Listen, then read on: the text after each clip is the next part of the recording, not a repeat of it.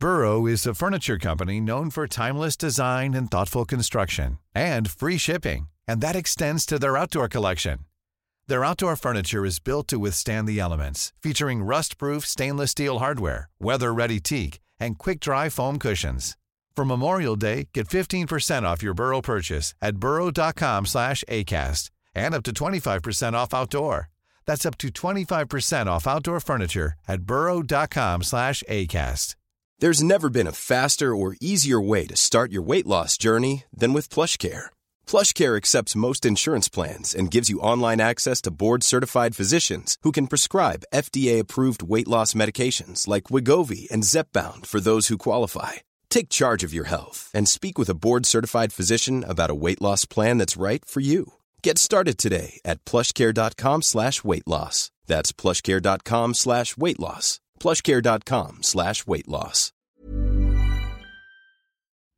The History Today cover story for December is by Jacob Norris, lecturer in Middle East history at the University of Sussex and author of Land of Progress, Palestine in the Age of Colonial Development, published by Oxford University Press.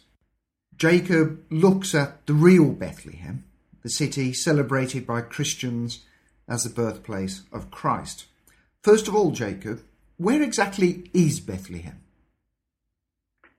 Uh, well, Bethlehem is in uh, what is today usually referred to as the West Bank, which is part of the occupied Palestinian territories, which have been under um, a state of Israeli military occupation since 1967. So, effectively, in that area of Palestine, which is which is a state in waiting but still undetermined in its status.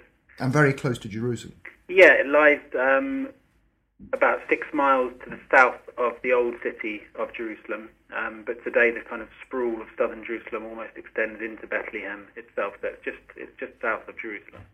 Now, you pick on three themes in your article, which I think are, illuminate different aspects of the town. Um, three dimensions to it. The first of which is its Arab-Palestinian identity. That's correct. Yeah, I think um, one of the points that I've tried to make in the article um, is that, well, certainly Bethlehem as a town and uh, in terms of its residents have kind of a multifaceted identity. But one of the most um, salient uh, aspects of that identity is a strong sense of being Palestinian, which relates to a wider sense of an Arab um, national community, which has been in formation for at least the past 120 years or so. And this other aspect of it that you pick up on, which is very unusual for the Middle East, is the Roman Catholic identity of, of, of Bethlehem as well. That's right, yeah. So, in some ways, we should place uh, Bethlehem and its residents within this wider um, Palestinian and Arab milieu. But at the same time, the town has a number of quite unique features um, for the region in which it, it's located. And, and, one of those is a very uh, strong connection, historically speaking, to Catholic Europe. And this is particularly the product of the long-standing Franciscan uh, presence in the town. Um, for, a, for a variety of reasons, the Franciscans had more success in Bethlehem in terms of um, conversions um, to their denomination than they did anywhere else in the region. And how do historians explain that? Well, essentially historians haven't really explained it because it's been a very understudied topic. So you have all over the eastern Mediterranean, you have various um, what we might call, broadly speaking, Catholic groups of Christians in a uniate sense, so loosely affiliated to the Roman Catholic Church, but nevertheless um, with a sort of a, a locally homegrown indigenous aspect to their denomination. Whereas in Bethlehem, what you find um, for at least the past 250 years is that the majority of the Christians there have been direct um, adherents to the to the Roman Catholic rite, so they are sort of straight Roman Catholics um, in that sense. So historians have placed a lot of attention on those uniate groups, particularly further north, the Maronites in Lebanon, and um, the the Melkites or Greek Catholics, who uh, historically have been clustered around Aleppo and the surrounding region but relatively little work, or very little work, has been carried out on the um, on the direct Roman Catholics um, who have um, who have been particularly prominent in Bethlehem. And is this the majority um, religious group in Bethlehem? It is. It is in a sense. Um, today, the, the, demographics have changed somewhat. In, in Bethlehem itself, um, there is now a Muslim majority, and that's the product of, of essentially post 1948 migration to the town. But if we go back into the pre 1948 period, going back at least as early as the sort of um, the mid Byzantine era, the majority of Bethlehem has been Christians. And then within that picture, within that Christian picture, since the picture is still somewhat hazy, but since at least the late 1600s, the majority of those Christians appear to have been um, Roman Catholics. And what this has done is allowed a particularly close series of connections between Bethlehem's residents, Bethlehem's local inhabitants, um, and, and, and, and actors um, in, in, in, Catholic Europe, particularly Italy, and in, in later centuries, the 18th and 19th centuries, France as well.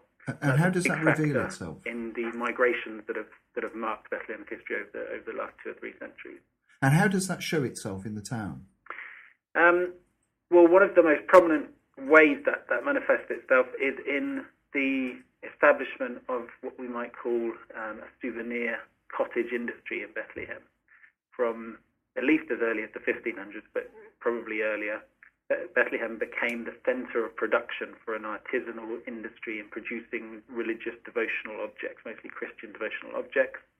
Um, and as you move into the 16th, 17th, and 18th centuries, as European pilgrimage and tourism to the region, to the Holy Land, becomes more uh, pronounced, um, this industry is increasingly geared towards Catholic Europe. Um, and what this does, not only does it create this, the industry in Bethlehem itself, but it allows the town's residents to begin selling those products abroad, especially from the mid 19th century onwards, and leads to this remarkable and sort of global array of migrations that take place um, from the 19th century onwards. Yeah, because this is one of the most fascinating things about Bethlehem is you have this little town, as we call it, of course, um, and yet it has this whole global dimension to it.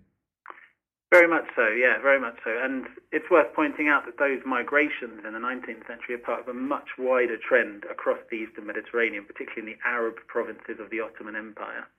Um, from usually it's dated to roughly the 1870s onwards, um, people, particularly Christians, but also Muslims, begin migrating out of the Ottoman Empire in quite large numbers towards the end of the 19th century.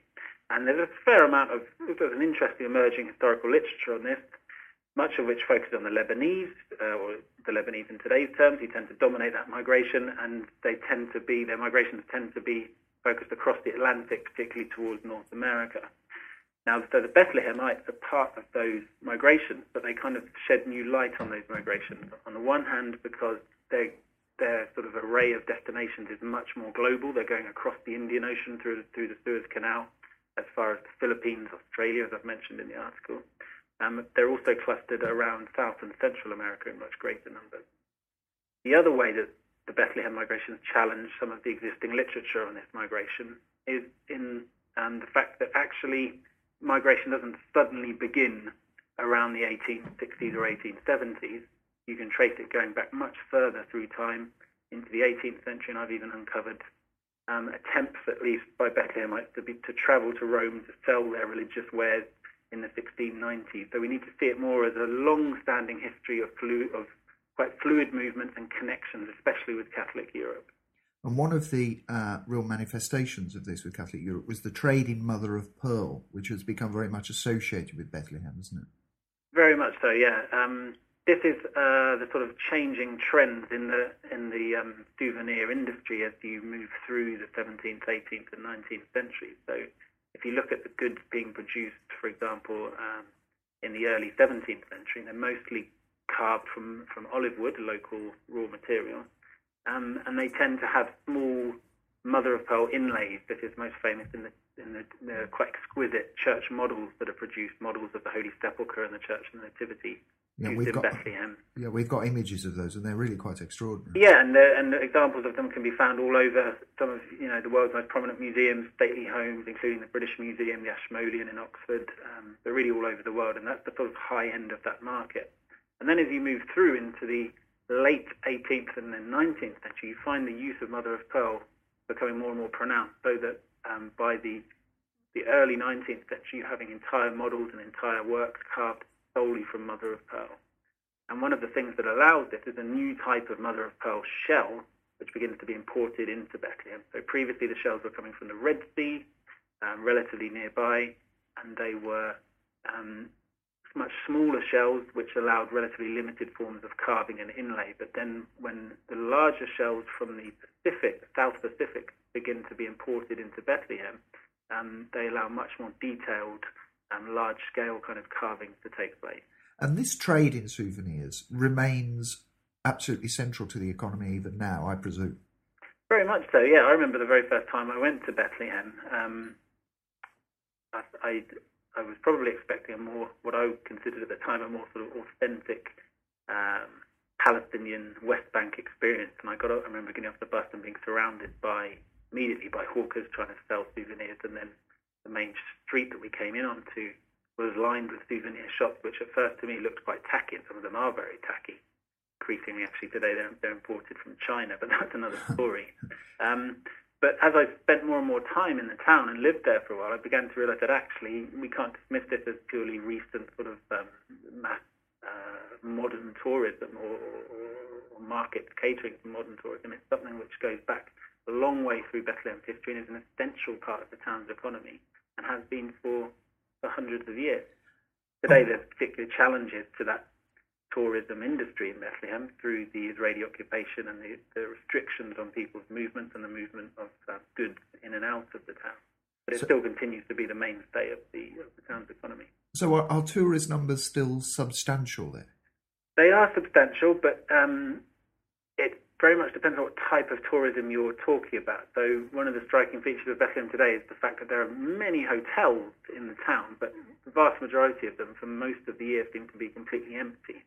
So the type of tourism you have now coming into Bethlehem tends to be through Israeli tour companies who sort of bus tourists in for a couple of hours, and take them into the manger square, whistle stop tour of the church of the Nativity, yeah. and then on the way out they'll stop at one of the large super souvenir stores on the outskirts of the town, which are actually located just near where the, the separation wall is. And they have a sort of a usually a pre-existing deal with the owners of those stores. And what that means is that many of, not just the hotels, the people aren't staying overnight, but many of the older um, producers of, of um, these religious devotional objects simply going out of business because, because these tourists aren't visiting. They're just coming in a couple of hours and then going to one of the big sort of, if you like, out-of-town superstores. Um, so that sort of the, the historic centre of the town is, is relatively depressed economically at the, at present time. Oh, well, well, thank you, Jacob, uh, for that very illuminating uh, talk and uh, a tremendous article as well. The Real Bethlehem, it's our cover story in December. So thank you very much, Jacob. Thank you.